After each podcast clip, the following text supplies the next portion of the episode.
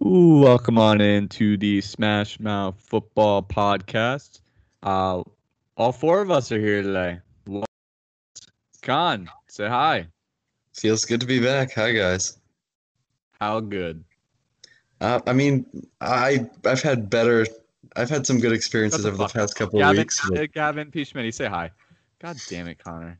This is the most unenthusiastic. Might as well go back on my hiatus at this point. Please. Don't Damn. kick him off. so. Our our fans love Connor. We get our most views when when Connor is on the pod. It just it's not a coincidence. Yeah, Connor should just lead the show. Yeah, Makes it goes, feel from, it goes from two to three because Connor's mom listens. Well, that's that's a gives third of our click. viewership, Gavin. Give Elle some respect. Uh, yeah, I would never disrespect uh, Miss Green if that's her last name. Yes, it is Miss Green. Okay.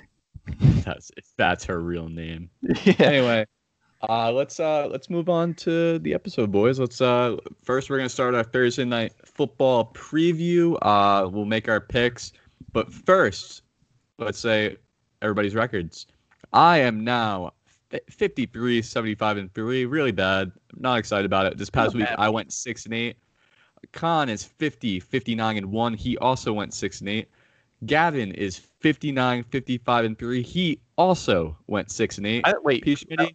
Chris. Oh, I'm sorry. I'm sorry. I read the wrong wrong uh, record. You Yeah. are uh 65, 50, uh 63 and 3. I read your old record. You went Yeah. 6 and 8. Uh P Schmitty is 55, 57 and 2. He also went 6 and 8. All fucking four of us went 6 and 8. We are That's fucking boring. great.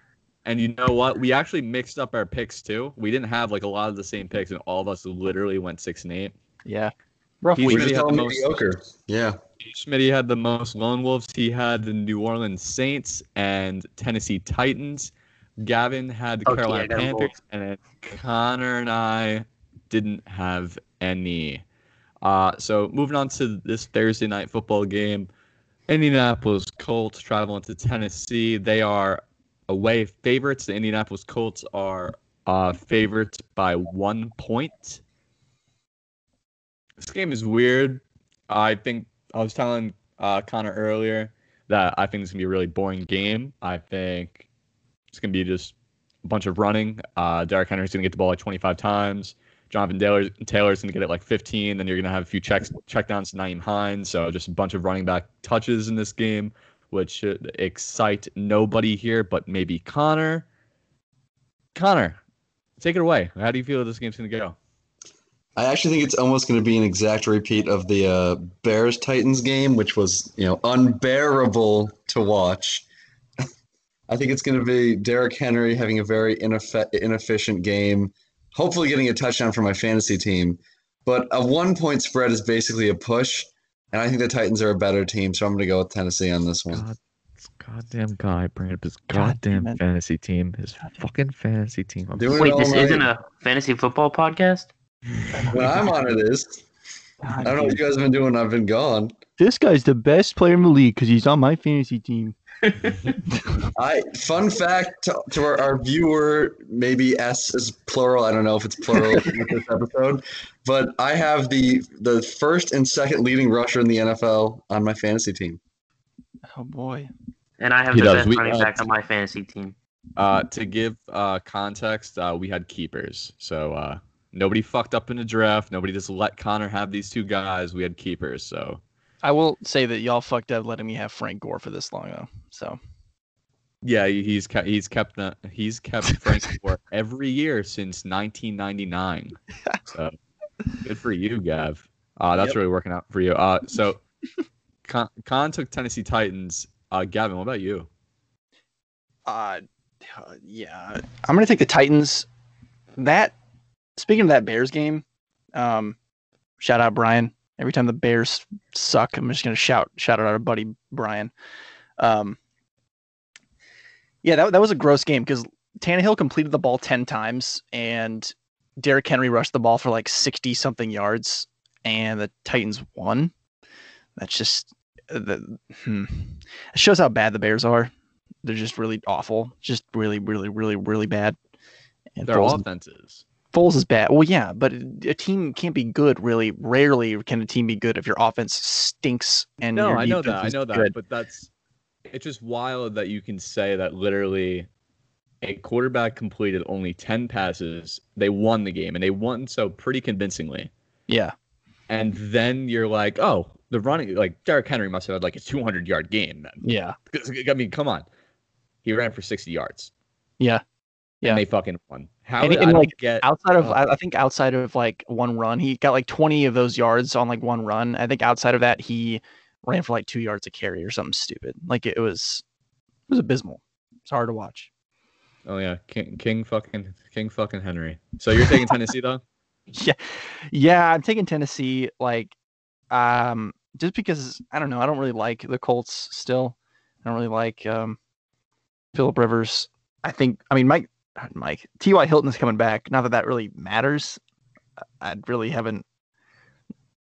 When he even played, he wasn't that great. I think he's just old. He as, like you said. I think at one point, like he is basically retired. it feels like so. Um, yeah, I don't know. I just don't really have a whole lot of faith in in the Colts, so I'm going to take the Titans. And it's it's kind of is it weird to you guys that the Colts are favored in this game? I, I, I honestly think so. But also, Tennessee's played such a weird brand of football. Like I don't know. I mean, both of them really have. I don't. I don't really get it. Like both these teams. P. P. Schmitty, what what do you what do you feel about this game? Because I think it's also a weird spread. It is, and you said Tennessee's at home. Tennessee's at home. I figured and- it would it would be one point the other way if that's the case. I'm kind of Yeah. surprised, but and it's not like the Colts did anything last week that was like convincing of oh they they're just a little bit the better team. I mean, but they dropped like seven points against the Ravens in a really boring game as well. Yeah. Oh yeah. Um, I do think I'm I'm leaning towards the Colts on this one, and it's it's because the Titans, like you said, they struggled offensively and still somehow won solely because the Bears' offense is garbage, like absolute garbage. And I, I think the Colts defense will put up a similar issue with uh, Tannehill and the offense as the Bears did for them.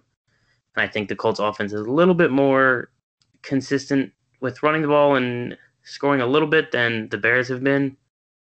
Unless Tannehill goes back to how he was a couple weeks ago and starts balling out again, which he very well could. Um, I mean, I think it's just gonna, like you said, it's gonna probably gonna be a boring game, and it's really just a. It's also a division game. It's one of those. It'll be a weird one, prime time.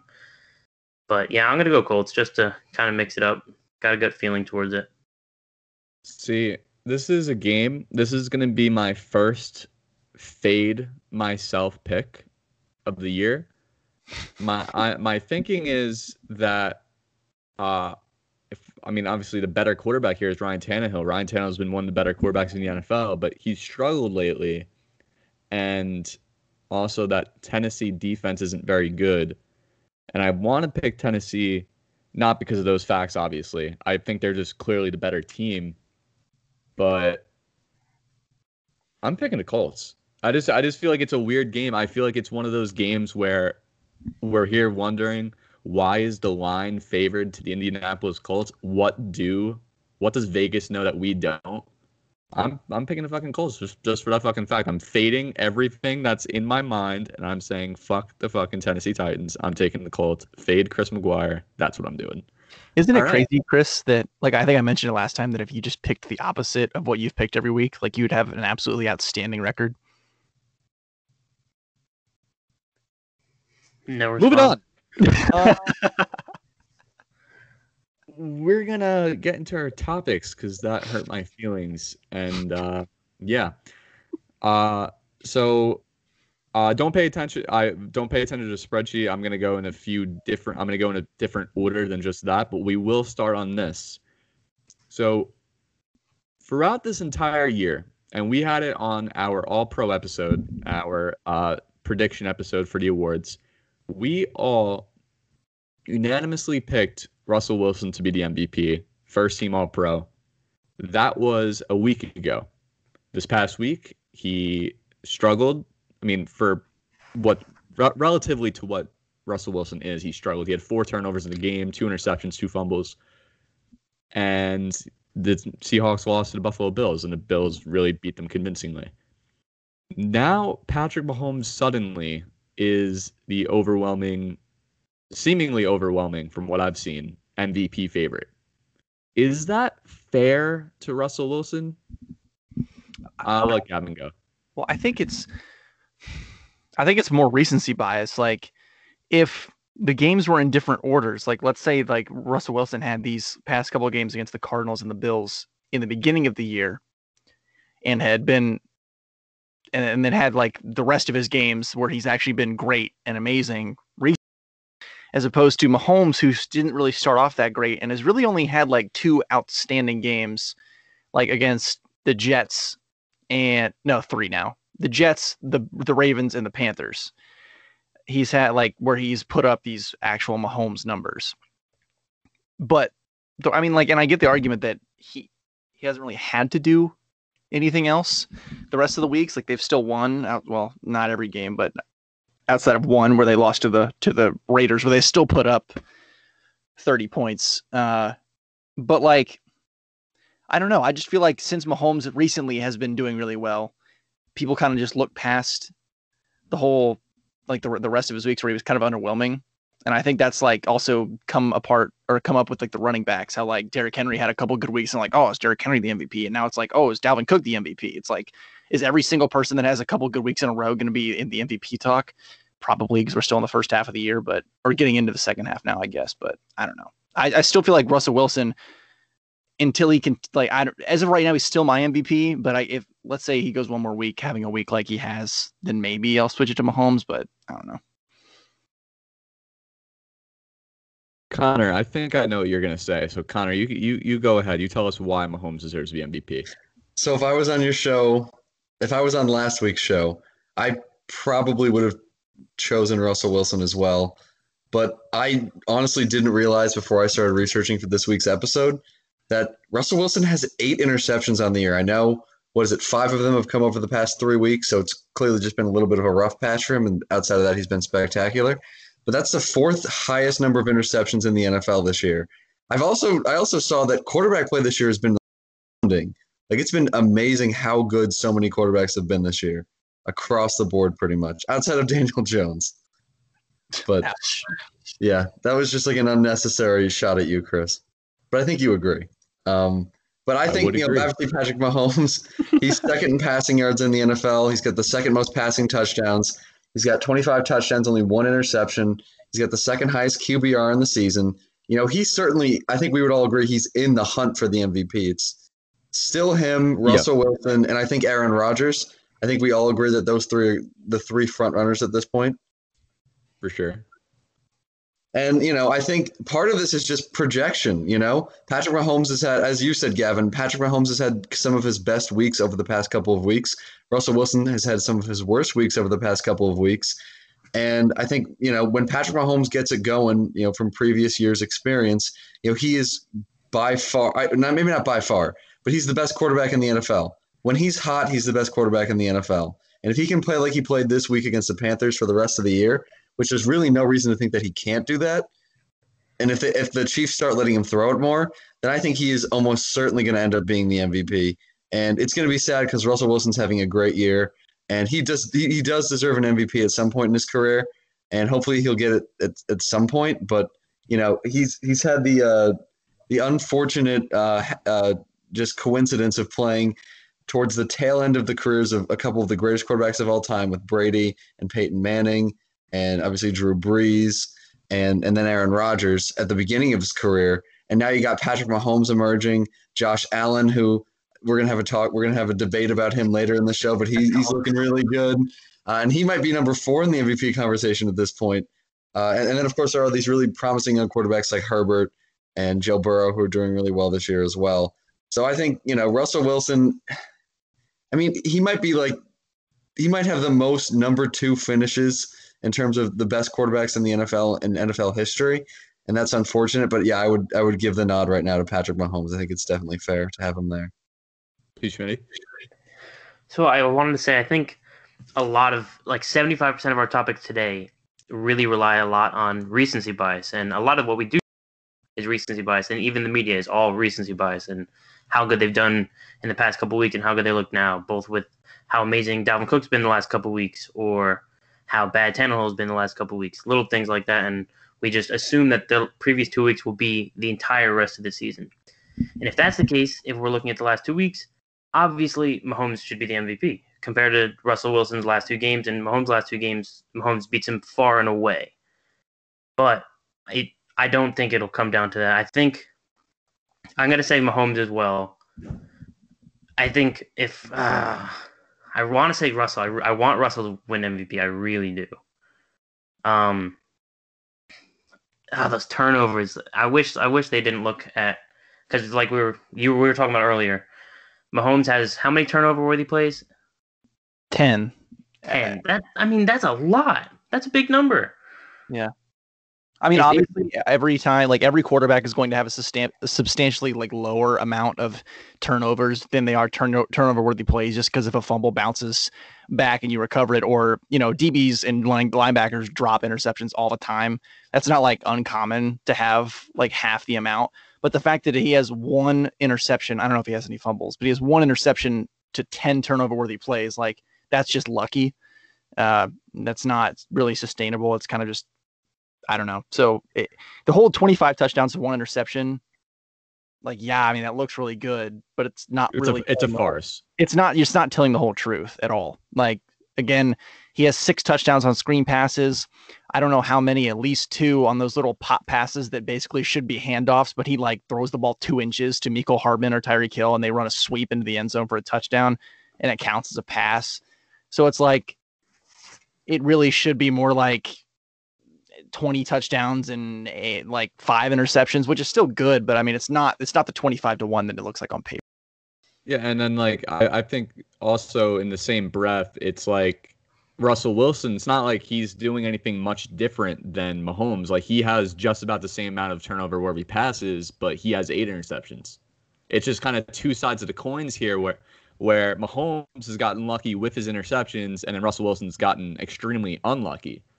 Both quarterbacks making the same type of throws that really should be intercepted, but only one of them's getting the interceptions.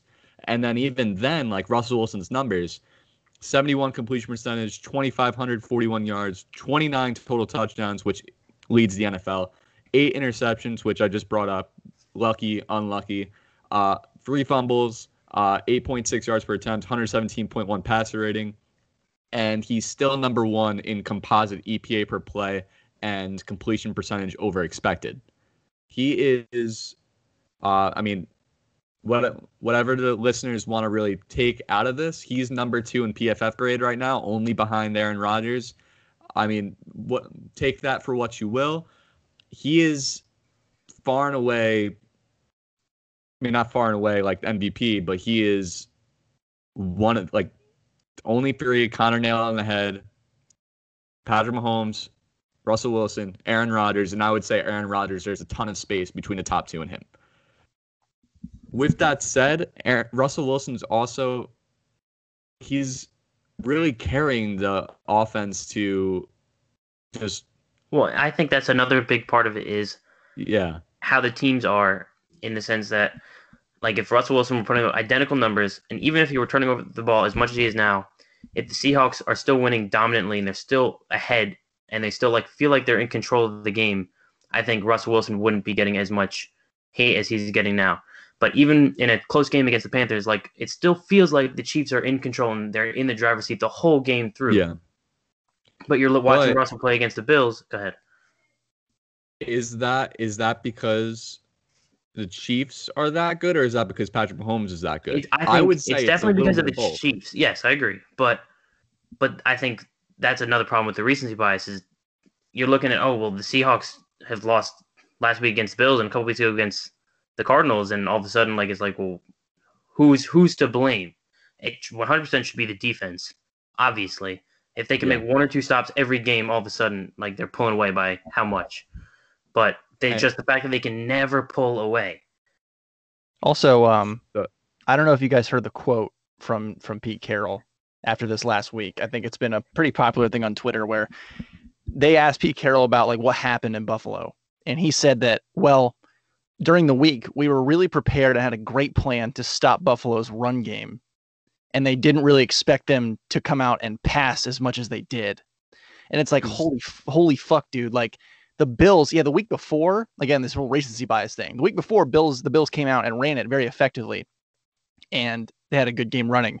But the rest of the year, they have been like behind the Seahawks, one of the most pass happy offenses in the league in terms of passes on early downs and just pass rate in general. Like they their their pass rate over expected on early downs, I believe, is second behind the Seahawks. And it's like, how are what data are you looking at, if any, to to to think that we should focus our game plan against the Buffalo Bills to stop their run game and just totally throw the pass game out the window? Yeah, and and just to bring it back to the Chiefs versus the Seahawks. As for, I mean, Patrick Mahomes, like in my opinion, he's the best quarterback in football. Like I like he's my favorite quarterback in football. He's the best quarterback in football. But in terms of MVP this year, if we're really putting it down, who's most valuable? The Seattle Seahawks defense gives up 455.8 yards per game. 400 55.8. The next closest is the Jacksonville Jaguars at 418. Wow. They they give up 30.4 points per game. The Kansas City Chiefs only give up 20.3. Like you see the Seahawks and it's just like the reason why like I would argue part of the reason why Russell Wilson has had these turnovers is because every game he's forced to pass the ball because the defense can never just hold them hold the other team down. Like one of his interceptions came in overtime against the Cardinals and it should have never really happened because if the defense just had one two stops, the Seahawks just win that game. Russell Wilson is literally the only reason why this team is even staying afloat because he's literally carrying the team on his back. And it's one of the scariest things because one thing that I said at the beginning of the show when we first started was if the Seattle Seahawks are going to let Russ cook, and they have, they absolutely have a shot to win the Super Bowl. I said that not re- realizing that this defense is that bad. And I knew it was bad, but this is the worst defense in the NFL. It it really is. People thought that Dallas was okay, and granted, Dallas is very very bad. But over the last couple weeks, I think two or three weeks. Dallas is actually like the 19th ranked defense now, which is, you know, still bottom half, but it's not the historically awful defense we thought it was. But Seattle, like, well, they have like a decent rushing def- like run stop defense, which take that for what you will.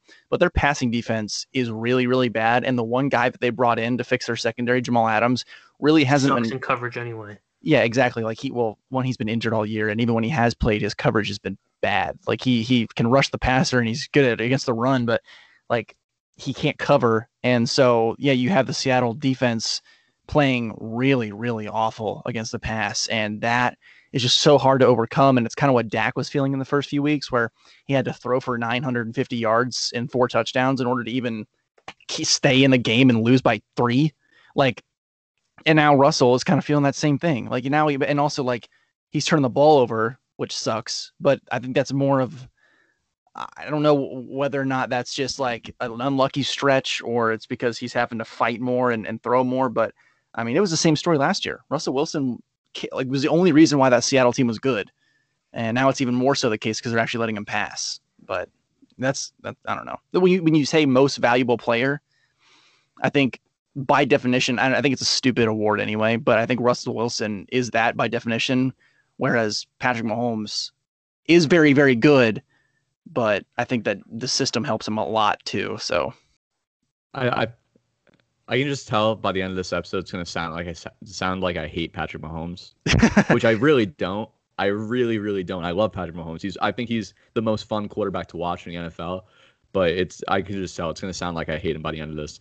Uh, anyways, uh, real quick, real quick. I just want to say, if somehow the Chiefs either don't get to the Super Bowl or don't win the Super Bowl this year, I expect Mahomes to be unreal next year because he doesn't like like yeah, he's playing really good and he's really good quarterback, but it doesn't feel like he's locked in. And even the like the playoffs, obviously he's going to get locked in.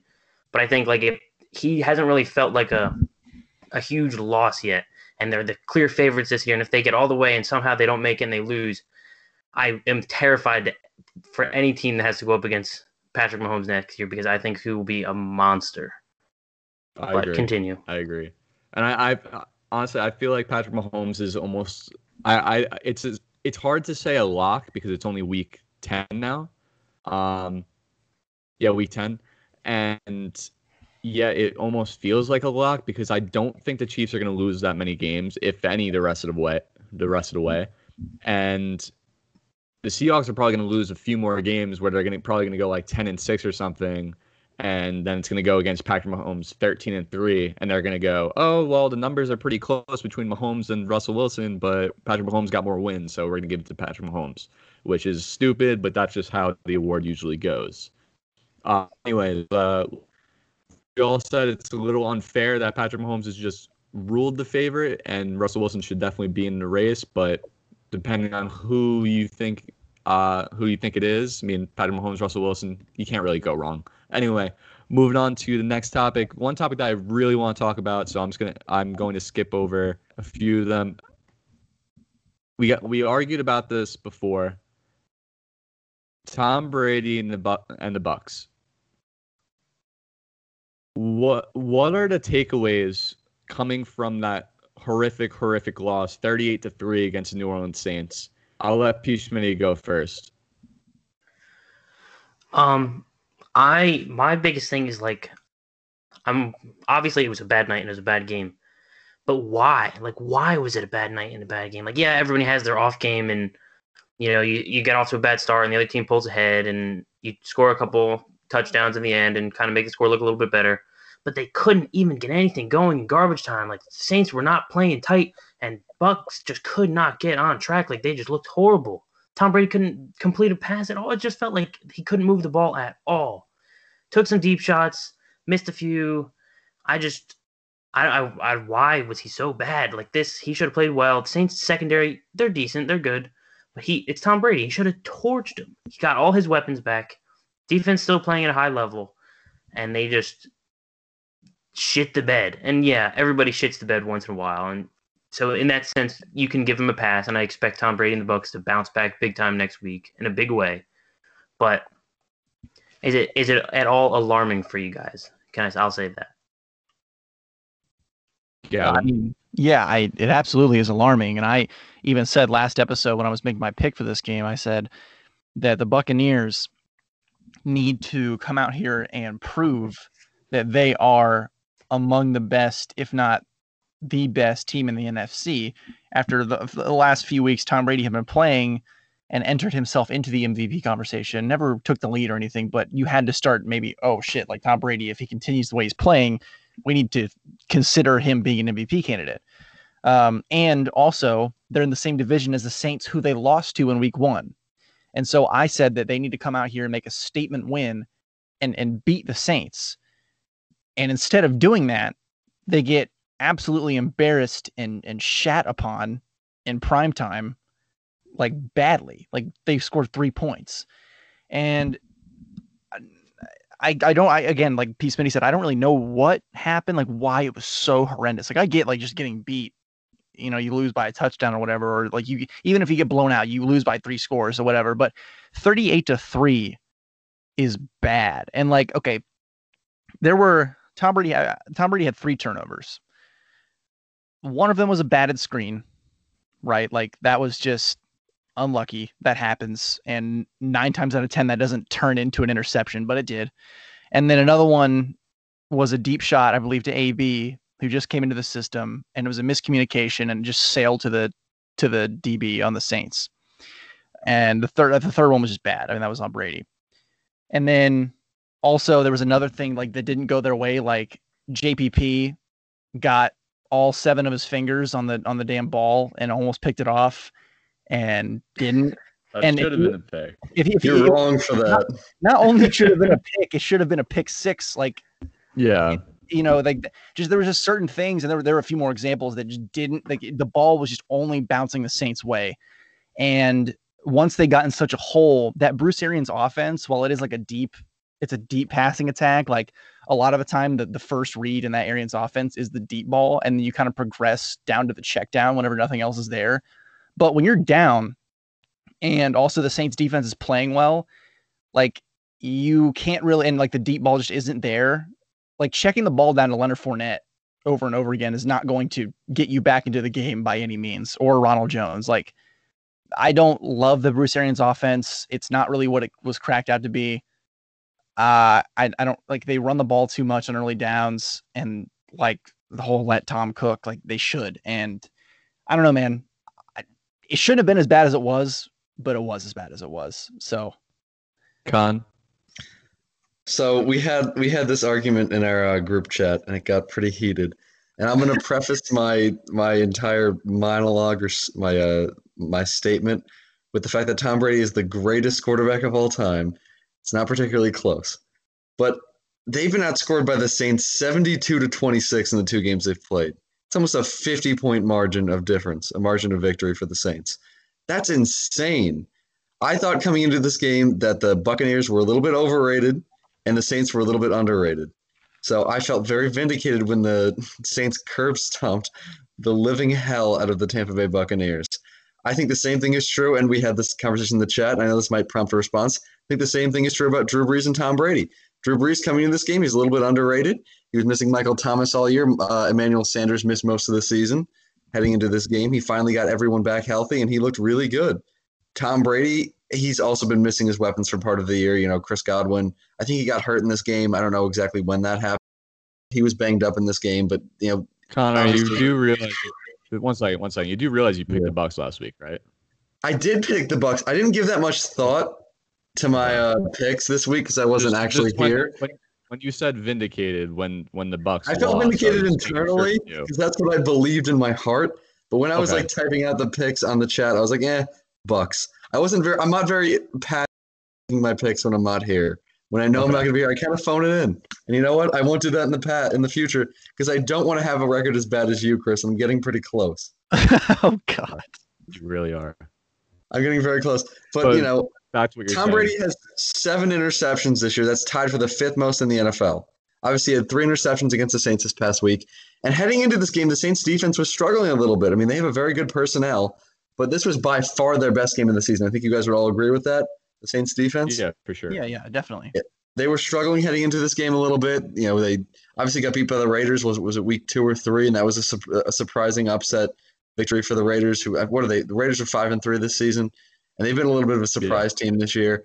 But uh, shout out to the Raiders. Shout out to Chris Rodriguez. If you ever listen to our podcast, and we're gonna check to see if you listen to this podcast because I'm gonna ask you about this exact moment next time I play Xbox with you. I'm sure he's not gonna know what the hell I'm talking about. Give him, a, give him a code word like we give you that you never say. Yeah, yeah, yeah, it. Let's just, let's just skip past that part. Yeah. So, so Rod, the code word. What, what should the code word be for Rod? Uh, um, blueberry muffins. Blueberry muffins, Rod. If you're listening, blueberry muffins. I I literally saw Rod last night, and I told him we talk about him on the podcast, and I told him to listen to the episode, so he has no excuse.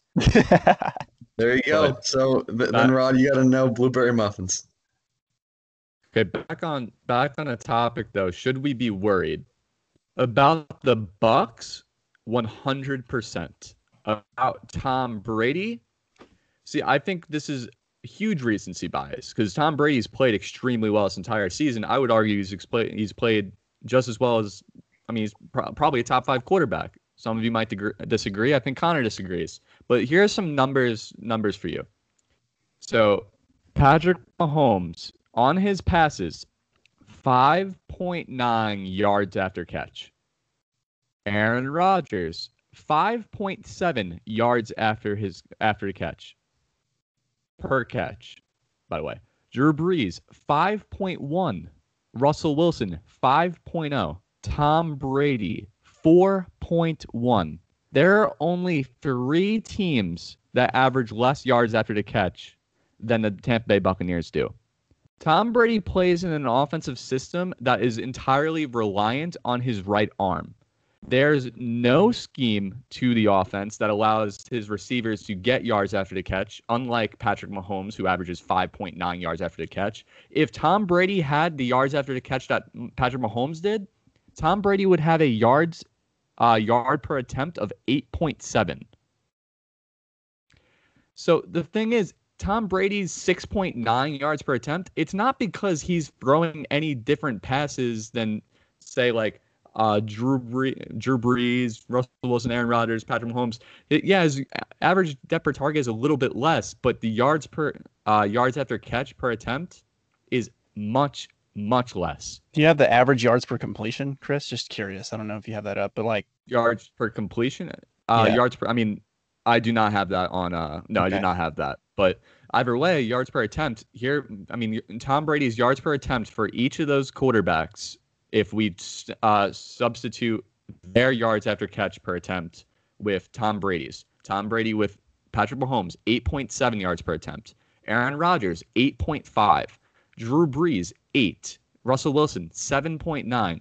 This yards per attempt thing, this stat that we're we were criticizing Tom Brady of in the chat, it's not on Tom Brady. Tom Brady's completing 65% of his passes. His wide receivers are just not breaking tackles and getting him the yards after a catch that the Chiefs receivers are, or the Green Bay Packers receivers are, or the Saints are.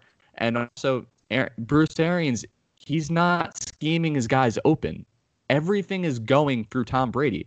The average NFL quarterback on play action pass attempts averages a whole yard more on play action pass attempts than they do on non play action pass attempts. Tom Brady ranks 33rd out of 36 qual- uh, quality, uh, I mean, not quality, qualifying quarterbacks in overall play action percentage. Tom, uh, the Buccaneers offense isn't making it easier on Tom Brady. He has no yards after the catch. They're not making the offense easier by running a lot of play action. Everything is going through Tom Brady. And even with this, he still has 20 touchdowns, seven interceptions, 96.2 passer rating, and he's completing 65% of his passes. Good coaches scheme guys open, and Bruce Arians isn't doing that. Byron Leftwich isn't doing that. Everything is on Tom Brady, and obviously it's worked thus far throughout the season. But when you have a game against this New Orleans Saints where their average, where the Tampa Bay Buccaneers average up a target was 9.8, and Tom Brady got pressured on 13 of his snaps, I mean 13 of his dropbacks. How is it that you have a coach who can't adjust? How is it that you're still forcing passes deep to Antonio Brown, and the only open pass that Tom Brady really has is underneath to Ronald Jones and Leonard Fournette? And don't me wrong, that's not an excuse towards Tom Brady. Tom Brady played like shit. Tom Brady absolutely played like shit this week. But this scheme is horrendous. It is absolute dog shit. And the fact that it even works with Tom Brady when it's worked with just about nobody else besides Carson Palmer one Andrew Luck his rookie year. I think it says more to, to the fact that Bruce Arians' offensive system is the most overrated in NFL history. It's not a good system. So I I, think- I, I, I would agree that Bruce Arians is probably an overrated coach. And again, there have been a couple of years, including the Carson Palmer year, that have probably skewed people's impression of his, uh, I guess, offensive uh, genius. But I, I guess my question for you, in terms of if you guys are worried about the Tampa Bay Buccaneers, is how are you guys worried about their defense? Because they've given up 36 points per game in the two games they played the Saints. They gave up 23 points to a miserable Giants offense. They gave up 31 points to the Chargers. I mean, they've been pretty inconsistent this year, and I know they're very talented, but I'm a little worried about this team overall and that defense in particular because if they give up, you know, 36 points to good teams like the Saints, they have no chance in the playoffs. I'm mo- I'm mostly worried about the offense, and Yeah. that's that's that's more just on that's just more on it being an offensive system. I mean, an offensive game nowadays, and if they're just not able to draw up plays to get guys open, and everything has to fall on Tom Brady, then they're not going to go anywhere. If they get that fixed, yeah, I'll be Yeah. worried about the defense because you do have a point. The defense is very inconsistent. It's just it's not going to matter if Tom Brady's consistently on his back and nobody's getting open. But Well, so defense the also. Saints- Go ahead, Beastman. Sorry. I was just gonna say, I'll say quick. The Saints played them twice, and they come out there and Saints have a game plan for it, and it's beating the Bucks. Horrible first half. Horrible first half. And it looks like the Bucks came out and ran the exact same offense they were running in the first half. Nothing changed. Yeah. The Saints didn't have to change. There was no adjustment. They didn't even. They had nothing. No answers for the Saints defense. They kept trying the same thing that was already failing.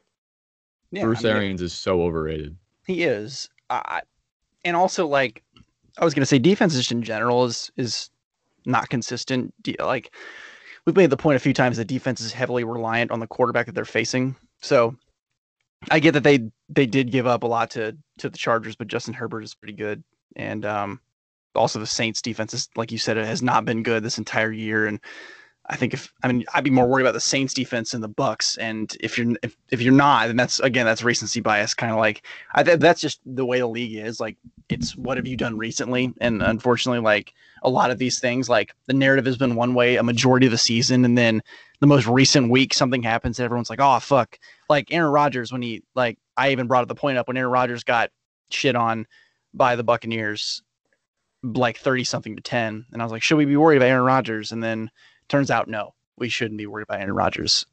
So I, I don't know like but back to the whole Bruce Arians thing.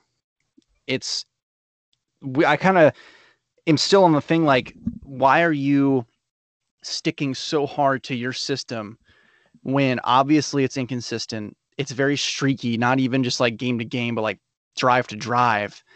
And you are making Tom Brady rewire how he has played the game for the past 20 years, the way that he's played the game and won six Super Bowls over the past 20 years, and running your system that has only worked twice and not even like super like yeah you got a good year to Carson Palmer but like you didn't win a championship you didn't do anything like you've had how many years in the league and you've had two decent seasons and I, I don't know. I just don't understand. I, don't really get it. And I also don't know how you run the ball that much Leonard Fournette when you have Tom Brady playing the way he's been playing. I, I don't know. I don't get it. Yeah, I I think the takeaway is that one, they just need to really open up the offense for Tom Brady, get him more easy throws instead of just forcing a 42 year old quarterback to throw it deep every play, and then, you know, just not pass it on early downs. You know, quick passes. Actually, be able to adjust Bruce Arians if you're losing fucking what were they? What was the score at the half? At the half, it was stupid. I don't remember what it was at the half, like I can't 20 to remember what it 0 or something like that. Yeah, I think it was 28 zip. Yeah, uh, the fact the fact that they came out like it was a very good point by Pete Schmidt. They came out 28 to ha- 28 nothing at halftime, and they ran the same exact game plan.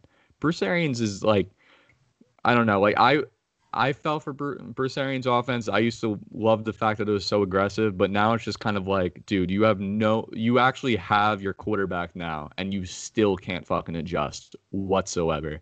So I'm more worried about Bruce Arians. Tom Brady's still been awesome, and like I said, if he had yards after the catch and a system like these other quarterbacks, we wouldn't even be talking about this right now. But moving on, moving on. Uh, let's go something that Connor wants would probably want to talk about. Connor, why is Dalvin Cook the best running back in football? So again, to our you know the the plural there is again just more of a hope than a, an actual reality. Don't reality. do it. Don't do it. Don't talk about your fantasy team. Don't do it. Just talk about why you think Dalvin Cook is the best running back in football. Well, that takes out about half of what I had to say about this. No, look, go for the go for the fantasy. Let me hear it.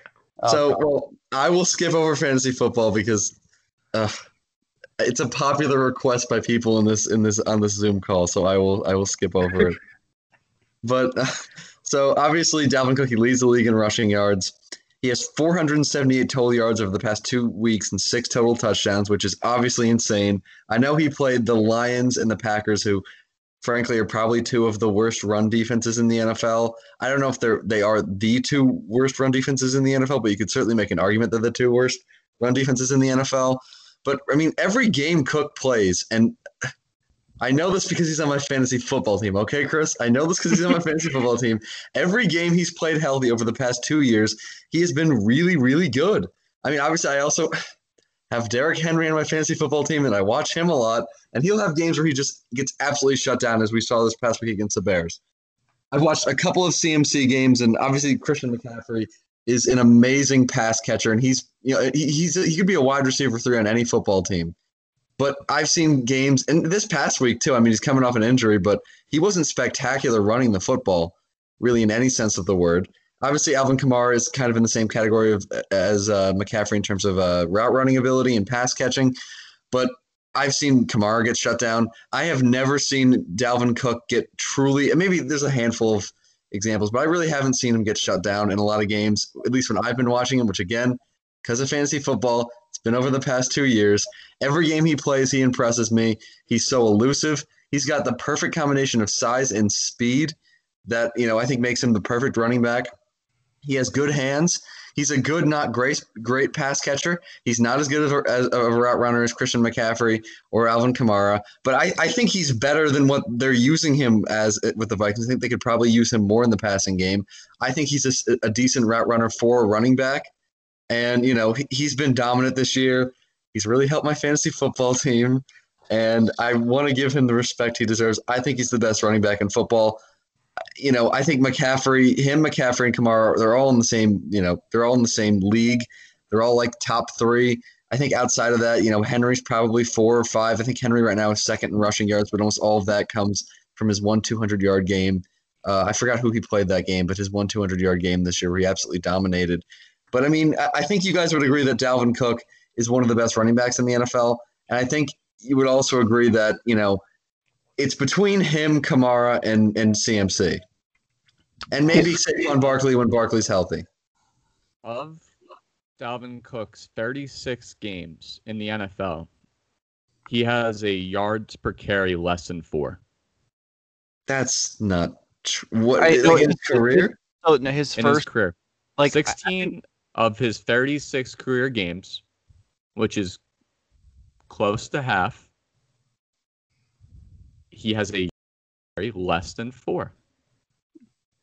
How many of those came in his first like two years? In his first two years? Well, this is, um, is this his third or fourth year? Uh this fourth is year, his yeah, this is fourth year, yeah. Yeah. So I think well, if, his, if the his, argument is that he's the best running back in football year. now. Yeah, now. No, yeah. I know. Well, I understand football. that, but he said that he's never seen him shut down. Over the past two years is what I'm saying. Because again, I didn't watch him his first two years because he wasn't on my fantasy. He was also towards ACL like either in his first or second year, and he was out like a lot of the you know majority of the season. And then I had him on my fantasy team. I think the second year he was in the league, and he just wasn't great. Um, but again, like with running backs, I'm not trying to beat this to death. Running backs are very reliant on their environment and game script and yada yada and they are pretty replaceable. Like, so this last week, very. Dalvin Cook was number one in rushing yards by a lot. He had like a like what was it, two hundred and twenty something, and no other running back running back had over 100 yards last week. It was James Robinson was the second most with 99. Um, Alexander Mattison was number four out of the entire league last week with like 69 rushing yards or something stupid. Alexander Mattison, when he comes in and plays, nice. it yeah, right, nice, is is comparable to Dalvin Cook. Like whenever he's getting the same amount of touches and, and carries as Dalvin Cook, and it also depends on how you define a good like the or the best running back. If you're talking about pure runner, then yeah, you have you maybe have an argument. But like last year, if you were to go out and say well, Nick Chubb is the best running back in football. Like he's better than Christian McCaffrey, or he's better than Derrick Henry, or you know, Alvin Kamara wasn't great last year. But if you were to say last year Nick Chubb was better than Christian McCaffrey, it'd be stupid because he wasn't. Even though he's probably a better pure runner than than McCaffrey, that's not all the position is. And honestly, the more valuable part of the of the being a running back is catching the ball and and the, the passing production that you that you give. And Christian McCaffrey is just him and are just leagues above everyone else. Now, yes, Mike Zimmer is ancient and doesn't pass the ball to Cook ever. He has like 10 receptions on the year, something stupid. And maybe if he were to get more opportunities, then it would be true. We just don't have the evidence that that's true. We can't really just project that. I, think that, I don't know, recently, yes, he's been very good. I just can't put him above Kamara given what Kamara adds as far as value and the fact that he carries or he has at times carried that Saints offense, and that's hard for running back to do. So I, I don't know. That's my that's my take. I definitely get where you're coming from, but I do just want to note that last year in 14 games played, Cook had 53 catches for over 500 receiving yards. So it's not as if he only has like 10 to 20 receiving receptions a year. Now this year he has 16. I think they haven't used him enough in the passing game this year, which again He- would help my fantasy team even But more. that's like half of what com- but what McCaffrey had. Yeah, I, I'm not saying he's in the same league as them. Obviously, I, I, I, I when I first started talking, like they they're not even in the same category in terms of route Dalvin running and last year had eight games less than four yards per carry. Eight. Dalvin Cook did. Yes. This year, for him, he has one one one game out of his how many has he played now? Seven. Has had one game with less than four yards per carry, and even that What- game was three point eight two. So what game was that? that? I was against the Seattle Seahawks. That's when he got hurt and he tried to play through the injuries. I don't, I don't even think that should count. Yes. I mean, again, one of his But- problems is he always gets hurt. The thing is, but we're but the thing is, what we're talking about is being the best running back in football. And last year, considering yes, he did have 50 receptions, which is good for a running back. No, nothing against him or anything like that. But considering he doesn't get involved in the passing game, really, not much. I mean, 50 receptions is, I mean, 50 receptions is three receptions a game. And if you're only getting three receptions a game In 14 games. I think it was like 13 and a half games. So it's a little bit more than three a game. still in over half of your games because this is eight games over eight of your games eight of your 14 games you had a yards per carry less than four and one two three were less than three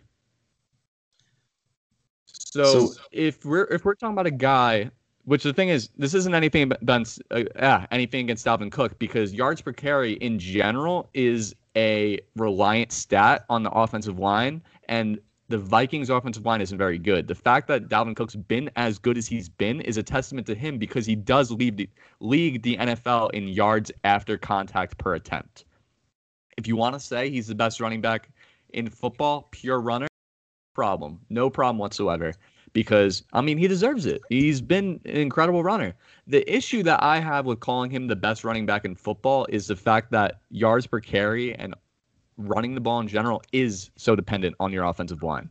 And Dalvin Cook's been incredible at doing it, but when you have Alvin Kamara who's on pace to have 1130 receiving yards, which would blow the record out of the water for a running back, and the fact that he has been the reason why the Saints offense and Drew Brees has been as good as it's been because Michael Thomas has been out. Emmanuel Sanders has been on and off the field. Jared Cook's been a little banged up. Alvin Kamara is the Saints offense. Like he legitimately might matter. He might So, like- matter. You're you're the worst. Anyway, I, I- I have one more. qu- Do you have the? How many games did Kamara and CMC have? I guess last year under four yards a carry and three yards a carry.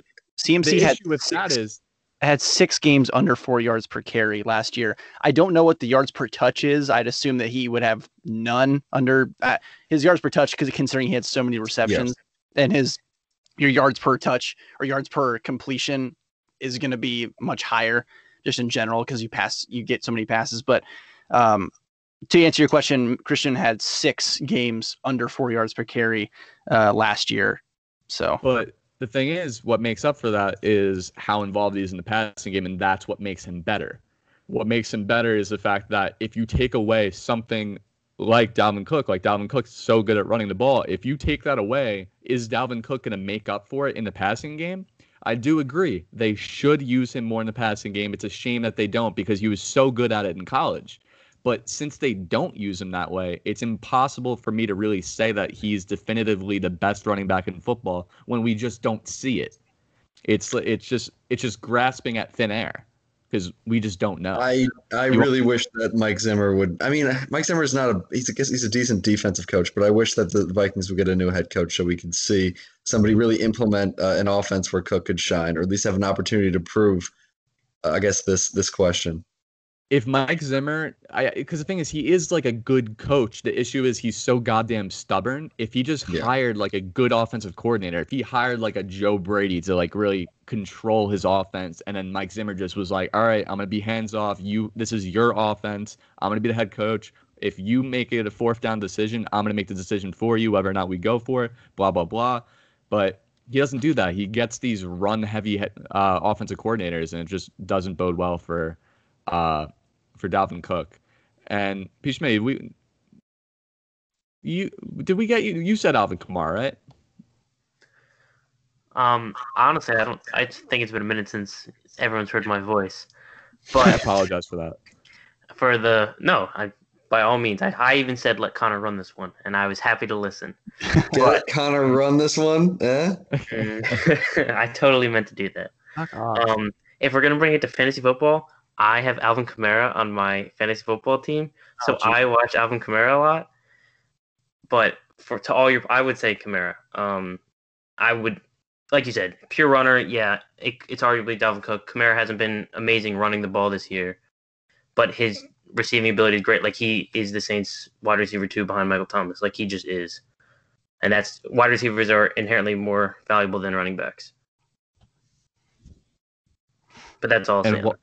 I'll And say. wh- and while we're on this topic, though, because we are talking about the Vikings, the Vikings are they they potentially can be going on a little run here, and I I I believe I said it last week that they might go on a run. I don't think they'll make the playoffs, but they I believe they're going to go on a little bit of a run. But the rest of the way, they have the fourth easiest strength of schedule left. Can Dalvin Cook and this Vikings team get into the playoffs the rest of the way? Connor, I'll let you go since you seem to be the Vikings fan. The expert Viking, yeah, Yeah.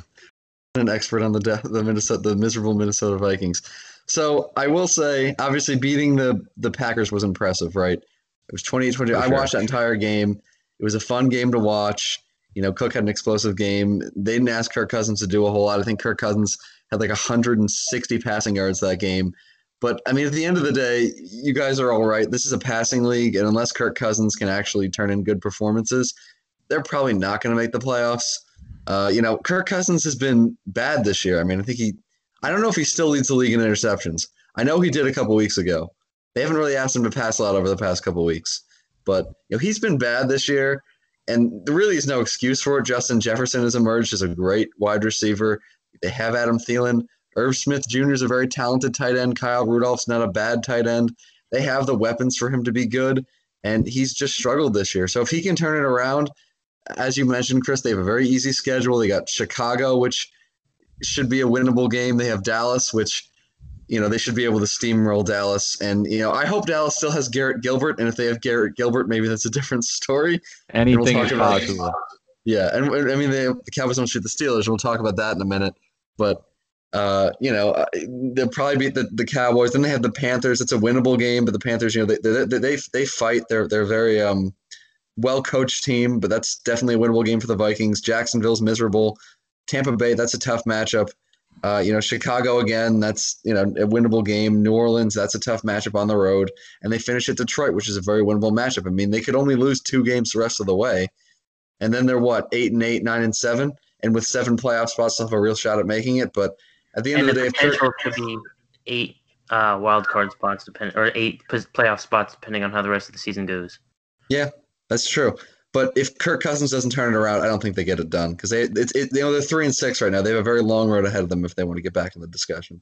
also like just I referenced earlier that um as far as like they've charted um pass rate over expected in terms of early downs and I mentioned like the Bills and the Seahawks were like way up at the top and I think the Panthers are too but if you look at the you know you scroll all the way down to the bottom of that chart the Vikings are so fucking dead last in terms of run, uh, like passing rate on early downs. Like Mike Zimmer is so conservative and such a run first coach it, it hurts. And i don't know how much of kirk cousins struggles have been because like what can you really do? Like his life isn't being made easier by that system when you're running like the amount of times that i see the vikings run on second and long is absolutely painful it'll be like second and 16 and mike zimmer won't even hesitate handing the ball off to dalvin cook like it's it's painful and so yes, Kirk Cousins has struggled, and I think they're having a little buyer's remorse on his contract. But I have a hard time putting that all on Kirk, especially just considering how well he's played the past couple years. Now, Kirk Cousins by no means is an amazing quarterback, but he's definitely he's definitely capable, and he's definitely proven that he can be a very good quarterback. Um, luckily, Justin Jefferson has emerged, but that can only help you so much. Again, when you have Mike Zimmer running the kind of offense that they're running in Minnesota, and so uh, but I don't really have the hope that they're gonna I feel like we're saying this everywhere, but like let Kirk cook. Like it's stupid. They're they're letting Dalvin cook instead, and that's just gonna fucking. It's just not good for Kirk and their success going forward. Yeah, thanks. The Vikings making the playoffs is very bad for my brand. Um, My brand. I, I've been on them not making the playoffs from the start. I Uh, haven't so won like four and brand- fucking twelve or something stupid.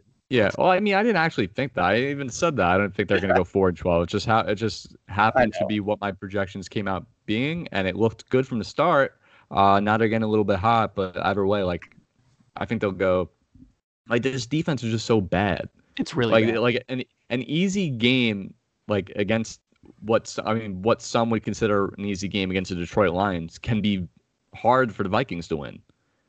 It's it's just this team doesn't have for because how bad the defense is and because how reliant on the on the running game they are.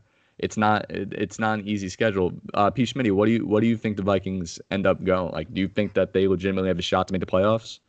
I think they have a shot. I, I don't think that they do. Um, I think that they, I really do think they could. They like you said, they need to throw the ball better. They need to throw it more often. But it's going to come down to how well every game that they've won, they've run the ball incredibly well. And if you look at their games coming up, the they're playing three teams that have a really bad run D, and the rest of them you're playing against. You're playing against Cowboys line, who is still decent, you know, not great. They're okay. Bucks line, you're playing against the Bears twice. You got and the Saints. You're not gonna be able to run all over them. Yeah, you got the Jaguars, you got the Panthers, you got the Lions again. They should. I assume they win those three games solely based on Dalvin Cook running for another 200 yards in all three of those games. But they need to get it done elsewhere, and I don't think that they can. Uh, moving on, and uh, May, I'll let you go first on this. The Dolphins. So, the first week we saw Tua get a win, throwing for 89 yards, I believe it was. It's like ninety three. And then- don't, don't sell them short. No, 93. Sorry, sorry. uh, and then this past week they went on and beat the Cardinals, who, by all accounts, have been a very good team this year. Tua, what do you think about Tua, and how do you think the Dolphins are going to look the rest of the year going forward? Well, let me get, let me ask you guys this because two weeks ago when he started for the first time, he didn't have to do anything. He just said he threw for ninety something yards. This week it was not the case, but somehow like I still have no idea how to feel about Tua. That's that's kind of where I'm at. I still don't know how to feel about Tua. I don't know what what do you guys think? You think are you in on Tua or are you Well, like the thing is, is the first week, yeah, like I said, like we know we knew absolutely nothing because again, all he had to do was just not be Jared Goff and not turn the ball over four times. And like they had a special teams touchdown and a defensive touchdown. And so it was like, okay, this game could just be basically throw it out the window. Unless you're Jared Goff, then maybe be worried because you suck. This week, you you play the Cardinals, a game that you definitely should not have won, probably. And I think they did have a defensive touchdown this last week again, yeah, Kyler and Fulton. and then they almost I think had a, a special teams touchdown again, but like I don't know how sustainable that is, and although Tua did have a, a better game this week, um, but again the Cardinals defense isn't. I mean, on paper it's not amazing. I think they were playing pretty well for a while. I don't know if they still are, but um, I don't know. Again, like I, I agree. We don't fully know. I mean, again, a two game sample size, one of which you have to throw out the window. I- It's, it's, it looks way better, obviously, in his second game. Like he threw for a decent amount of yards and he, he won. He's 2 and 0. He's a winner. But yeah, I don't My- You know. could so my he's uh, thing- Tua and O. God, Oh my gosh. fuck off. Really, Connor, fuck off. um, my thing is, so if we're looking at Tua, I don't know. The Dolphins as a whole, going into the year, they had a shit ton of money. They spent a lot defensively, and on paper they do look, they do have a solid defense, and it's showed in the last two weeks. It's flashed, and I'm excited to see their defense going forward. But their offense, I'm worried about. They just put Preston Williams on IR. They got DeVante Parker out there, and who else? Like Just three big white tight ends they've thrown to all Yeah. week. Yeah, Yeah, and like, Gaskins also hurt, right? I don't know yeah. if he's gonna Gaskins also. week. on- but they have Breida, like I then Jordan Howard. I don't know, like how wh- whether the either of them will start, but like I'm more. I think this year obviously is a wash. Like you just kind of try to get as much as information as you can out of Tua, and then go into next year where they have two first round picks. Uh, and I think looking forward, like I still think they have a lot of money they can spend next year as well. Like they have a shit ton of cap and they have two first round picks. I just think things are looking up in Miami. They won five games last year when everyone thought they were going to go winless after the first like six weeks. And I don't know. I think they're playing very well, even without Ryan Fitzpatrick and his magic. I don't think they'll do anything this year, but I do think it's very, very promising to see how well they're playing. And I don't even think that they're they're at their peak yet. If Tua is for real, the Dolphins are going to be really good the next few years. I will. Yeah, I agree. They can be really good next year if he's for real. I mean, Brian Flores has to be up there for Coach of the Year. Yeah, I mean, last year the fact that he got five wins out of that team was a feat in itself. Like they were legitimately awful. They had the worst, like one of the worst O lines in the history of football. Their defense was terrible. Like they even started Josh Rosen at one point. Like it, it was all around a terrible year, and he ended up pulling out five wins. So good for them. Connor, what, what do you think about Dolphins going forward? I mean, the Dolphins could make the playoffs, right? With seven playoff spots, we're talking about the the Vikings with an outside shot of making it three and six. Dolphins are five and three. This is I think this is their third straight win. This is a pretty good football team. They have a really good head coach in Brian, Brian uh, Flores. Tua had a really good game against the Cardinals. I know it's only one game, but you know if he can play like that moving forward, this is going to be a, a team to watch as a potential wild card team in the playoffs. And this is a good defense. I think they're actually, you know, or at least the defense is playing better of late. So I think this is actually a team to watch out for in the playoffs. I mean, I wouldn't want to play them in, in the first week of the postseason if they make it. Very well coached, good defense, talented young quarterback, and you know, I mean, they're scoring points too. Honestly, this game was as encouraging as you could have had because it showed just we didn't really get to see athletic Tua in college because I mean he didn't really have to run at all. He didn't have to do anything because all of his first reads were open. He had Jerry Jeudy, he had Jaylen Waddle, he had Devonta Smith. Like he like he name of Alabama wide receiver, and they're probably a five star coming out of uh, Tuscaloosa. It, it's just we see him with his hip injury coming out of college, and we're worried about him. And then this past week, he has seven carries for 35 yards, which two of them were just spectacular scrambles where he just made plays at magic. Like Fitz Magic just passed over to Magic to Tua apparently. And then overall, I mean, 20 of 28, 248 passing yards, two touchdowns, 8.86 yards per attempt. Of course, these are just box score numbers, but he was hitting some dimes down the field. He was able to scramble out of the pocket and make throws on his own. Like he's like this is the most encouraging start you could have seen from Tua in his second start, especially in a game where you after a game he only had 93 yards and the win had nothing to do with him.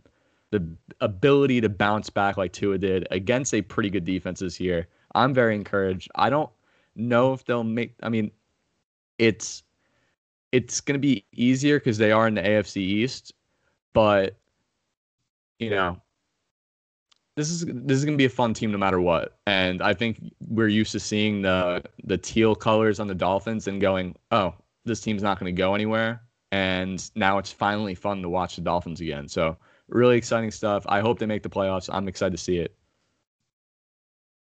What's up, Gavin? Look, you look like you want to say something.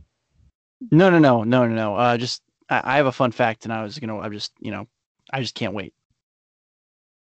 But I don't know if it's yeah, I know. I'm gonna have to wait. I know. It's fine. I, I, I, I didn't uh, waiting. Please just say it. So, I'm I'm going to mix two of these topics up uh, that we have here because uh, try to get out of here a little faster than what we've been accustomed to lately.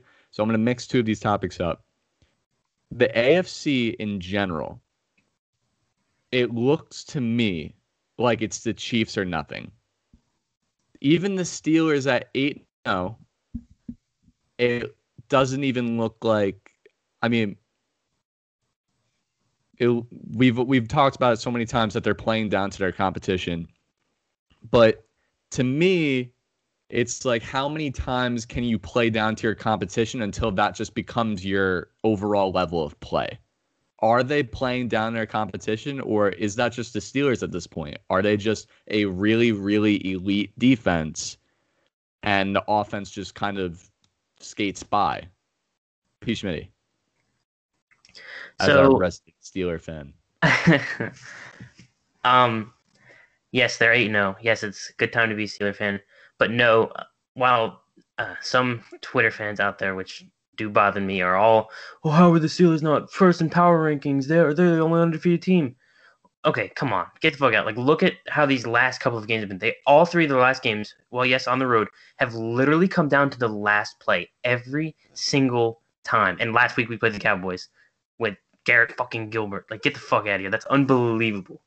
What are you Yes, saying they- about the uh, Garrett Gilbert, P. Schmitty? What do you say about my Cowboys? I'm saying that he's an AAF quarterback, and it was his first start ever, and the Wasn't Cowboys. he an AAF MVP quarterback? Not Like, that- fact check. Excuse me. I'll put a little bit of respect on his name. Garrett Gilbert. Anyway, the offense is very inconsistent. And I think a big part of it is play calling. A big a good chunk of it is that Ben is still struggling to hit that deep ball and really open up the field. But I think uh, the only way that they end up going deep in the playoffs and potentially going to the Super Bowl is if the offensive play calling becomes a little more consistent because there are quarters and halves where you look at the offense and it's like holy fuck like they're electric. Like they're just hitting every pass. They, they are just rolling. But then sometimes like they're run run pass and it's third and 10 because you ran the ball twice and they can't do anything with it and it sucks. But for them to make it a deep playoff run and a potential super bowl run you'd have to see flashes of the defense from last year with the secondary was playing unbelievable last year which and there's has been zero turnover in the secondary yes it's not as consistent. It's not as uh, sustainable to how they played last year with how many turnovers they had and how uh, incredible they were playing. But if you can see flashes that in the playoffs and continue with their the defensive line's pressure rate, and if, if the offense can just stay a little bit more consistent instead of relying on one quarter of play to end up having to win each game, yes, they have a chance. But no, as of right now, they're not close to the Chiefs. To answer your Yeah, I- question. As a Giants fan, I've seen two separate Super Bowl teams to where the Giants just caught lightning in a bo- bottle and they won the Super Bowl when nobody expected it to happen. Really, a lot of what the playoffs are, are is getting hot at the right times. We saw that with Nick Foles just a few years ago. Connor, do you think we can see that with the Steelers team? Do you think Big Ben has that last sort of hurrah before he retires at some point in the next few years? I mean, he might. I mean, as as we've been talking about, they play down in their competition. I think they only have three multiple score wins against the Giants, the Eagles, and the Cowboys. So all of their multiple score win. Oh, the Browns. Excuse me. The Giants, Eagles, and Browns. They actually did not beat the Cowboys by multiple scores because my Cowboys are elite and they're and back. only one of them being convincing, truly convincing. Yeah, and the Brown they dominated the Browns game. The Giants hung around in Week One too. That was impressive. So we have we have something to be proud of, Chris, with our teams Yeah. hanging on there. NFC But- East is uh 06 and 1 against AFC North teams, by the way. Yeah, that- not that great. Is that is that anyone in remote? No, but Connor over here trying to get a little respect to their name. I will give them nothing. Cowboys was a moral win this week, Fishman. You were shocked how close it was. While yes, I was shocked, I also was not shocked. I Um, thought they were going to put like uh, 40 points on the Cowboys defense. I thought were, the Cowboys would maybe score three points, and I think that maybe that would be like a 60-yard field goal by Greg Zuerlein at the half. I think Garrett Gilbert was going to have five completions. we all picked the damn Steelers with a 14 and a half point The first time I picked the damn against the damn Cowboys, they fucking won the spread. of course, I should have fucking I should have known. I mean, no one thought Garrett Gilbert was gonna play well. I mean, I don't know. Should have had we should have had hope in Gilbert, but we didn't. We should have. He AAF MVP. I mean, he probably outside of Dak Prescott, best Cowboys quarterback this year, which isn't saying much. I mean, there's But, you only know, I think two- four, four. Sorry, four. Yeah. and Yeah. One, one was Ben DiNucci. So That's true. So- So, Ben DiNucci and Andy Dalton, not a lot of competition. So to mix this up, because we were also going to talk about Josh Allen, I'll let Gavin talk about him first. So when it comes to the Chiefs, it literally looks like the Chiefs are just an overwhelming favorite for the AFC. Then it looks like the Steelers. Talk about the Steelers, but also talk about like, are the Bills also competitors? How good is Josh Allen, and can Josh Allen lead them to the Super Bowl? How So- how does this AFC picture going? the answer is it pains me to say yes. Um, I don't think that it's necessarily likely. I think that you're right that it is the Chiefs or nothing, probably. But like you said, I think no one captures the essence of catching lightning in a bottle more so than Josh Allen this year. Last year was it wasn't like he came he went into the playoffs after the Bills roster and system and Sean McDermott kind of carried him there. And then he got embarrassed once he was put on the stage that he was put on and and lost pretty pretty poorly. But this year, it's been different. The first four weeks, he played outstanding, was like third in MVP voting, and looked like he was a totally transformed quarterback. Then he went on a few weeks um, against the the Jets. He didn't play that great. He didn't play that great against the Titans at all. He didn't play great against New England. And it was like, okay, is is old Josh Allen back? And I think we even I even kind of said like it was it's likely that he's just like kind of this up and down quarterback, highly volatile. Well, he's just one of those guys, and we kind of caught the upswing in the first few weeks, and now we're on the downswing. And then this last week, he plays the Seahawks and throws for 417 yards and four touchdowns or whatever it is. Granted, it's the Seahawks defense, and we spend a whole segment just shitting on them, but he still did it. I mean, it's still the NFL. You're still putting up 400 yards and four touchdowns is still good, no matter who you're playing. You still like, and so if the Bills make it to the playoffs, which I believe they will, they'll win that division pretty easily. I think that if Josh Allen can get those that stretch of three games to get them to the to the Super Bowl, yeah, absolutely. Like I, I think the Bills can do that. I think if the Bills and Chiefs were to play each other in the playoffs, I mean, any given Sunday, it's the NFL. The Chiefs can lose. The Chiefs can have an off day, and, and if Josh Allen is on and playing like good Josh Allen has this year, then I think absolutely. I don't think you can rely on that. You can't count on that, but I absolutely think that it's possible. And it's I think them, the Steelers, and the Chiefs. I'd even maybe count on the, the Bills being able to do it more so than the Steelers. But that's just because Big Ben, I don't know. He hasn't really proven he hasn't had one of those wow games yet this year. But if he does, then maybe I change my mind. Connor, what, what do you think about the AFC picture with the Steelers and the Bills being, and, and honestly, like the Ravens, like like I was going to say like, the Ravens. Ravens uh, might be the second best team in in that in the, in the AFC. I mean, but the Steelers beat them, right? They did, but it took Lamar Jackson having what four turnovers, which is that the only time it's ever happened in his career? He had three turnovers against the Steelers last year when Mason Rudolph was their quarterback. Oh my God, Jesus! Steelers play well against Ravens. It's just That's- They do play well it's against like Ravens. it's such a flawed it's such a flawed AFC this year. Like I don't like I've I don't feel like anybody's really that much of a threat to the Chiefs to where I feel like it's going to be one of those situations where the Chiefs just have to really lie down and kind of just beat themselves almost by just under preparing. oh God, not the they didn't lose, they beat themselves shit again. Here we go again. Have the Cowboys been beating themselves? I, for yeah, for for uh, five straight weeks, they're just beating themselves. They're undefeated against themselves. Oh man. But But- yes, I agree, Chris, that like the Chiefs are the most reliable team in the in the AFC, and I think going into any week, they are the most consistent. And when they they they're the most able to be on when they want to be. I just think that the Bills probably have the second best. I mean, the Ravens this year just regressed. We've talked about Lamar regressing, the offense regressing, run game regressing. But I think the, just Josh Allen and, sh- and and what he's shown that that is dangerous and can contend with the Bills or the Chiefs. Sorry, if he's on. game The winning Bills' games come defense has down been to bad this year. I well Yes. with that, but winning these games, especially in the playoffs, is going to come down to quarterback play. Yeah, And looking at you got Mahomes far and away, and if you got Josh Allen, Big Ben, and Lamar Jackson, who who's the best at throwing that ball and getting points up? You, you're going to say Josh Allen here, and it, it's true. Like he's he Yeah. can light it up if he needs to. Like if it if it's his day and he's on, he can torch it.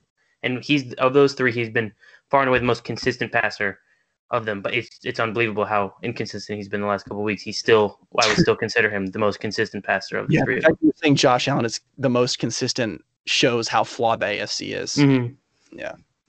Yeah, the NFC literally anybody can like. I mean, obviously the AFC anybody. It's NFL. All you need is one loss and you're out of the playoffs. But the NFC is completely wide open. Like anybody can win the, that conference. Like last year, I feel like I feel like we all kind of had a feeling the 49ers were going to win. Uh, obviously, it was just a little. It was a little sketch just because they're mostly. It was based on their defense and a running game and not necessarily anything of Jimmy G. But I feel like we all had that feeling that they were going to the Super Bowl. Yeah, once the Saints But lost this to the Vikings, then yeah, it Yeah. was kind of like you know the Niners were going to win. The Saints should not have lost. I think it was the Saints and the Niners were the two teams everyone thought, and then once the Saints again lost to the Vikings in the playoffs, it was like all right, it's the Niners. So Yeah. Yeah, exactly. And then the NFC is just wide open. AFC's AFC's A it's clear, Chiefs there's a clear favorite in the Yeah. AFC. I, you can't say said- that there's. I say next week's content episode, I say uh, a little behind the pod for the people. I say uh, one of our topics should be uh, we should just go over all the contenders and really just talk about their future and just like who's legitimately a competitor. competitor. Like are the are the Steelers frauds? Are the Ravens frauds? Who are the Packers frauds? Like who's legitimately like a real real threat? And we can go go over that next week in next week's content episode. But uh, to get get us out of here, Gavin, tell us your fun fact.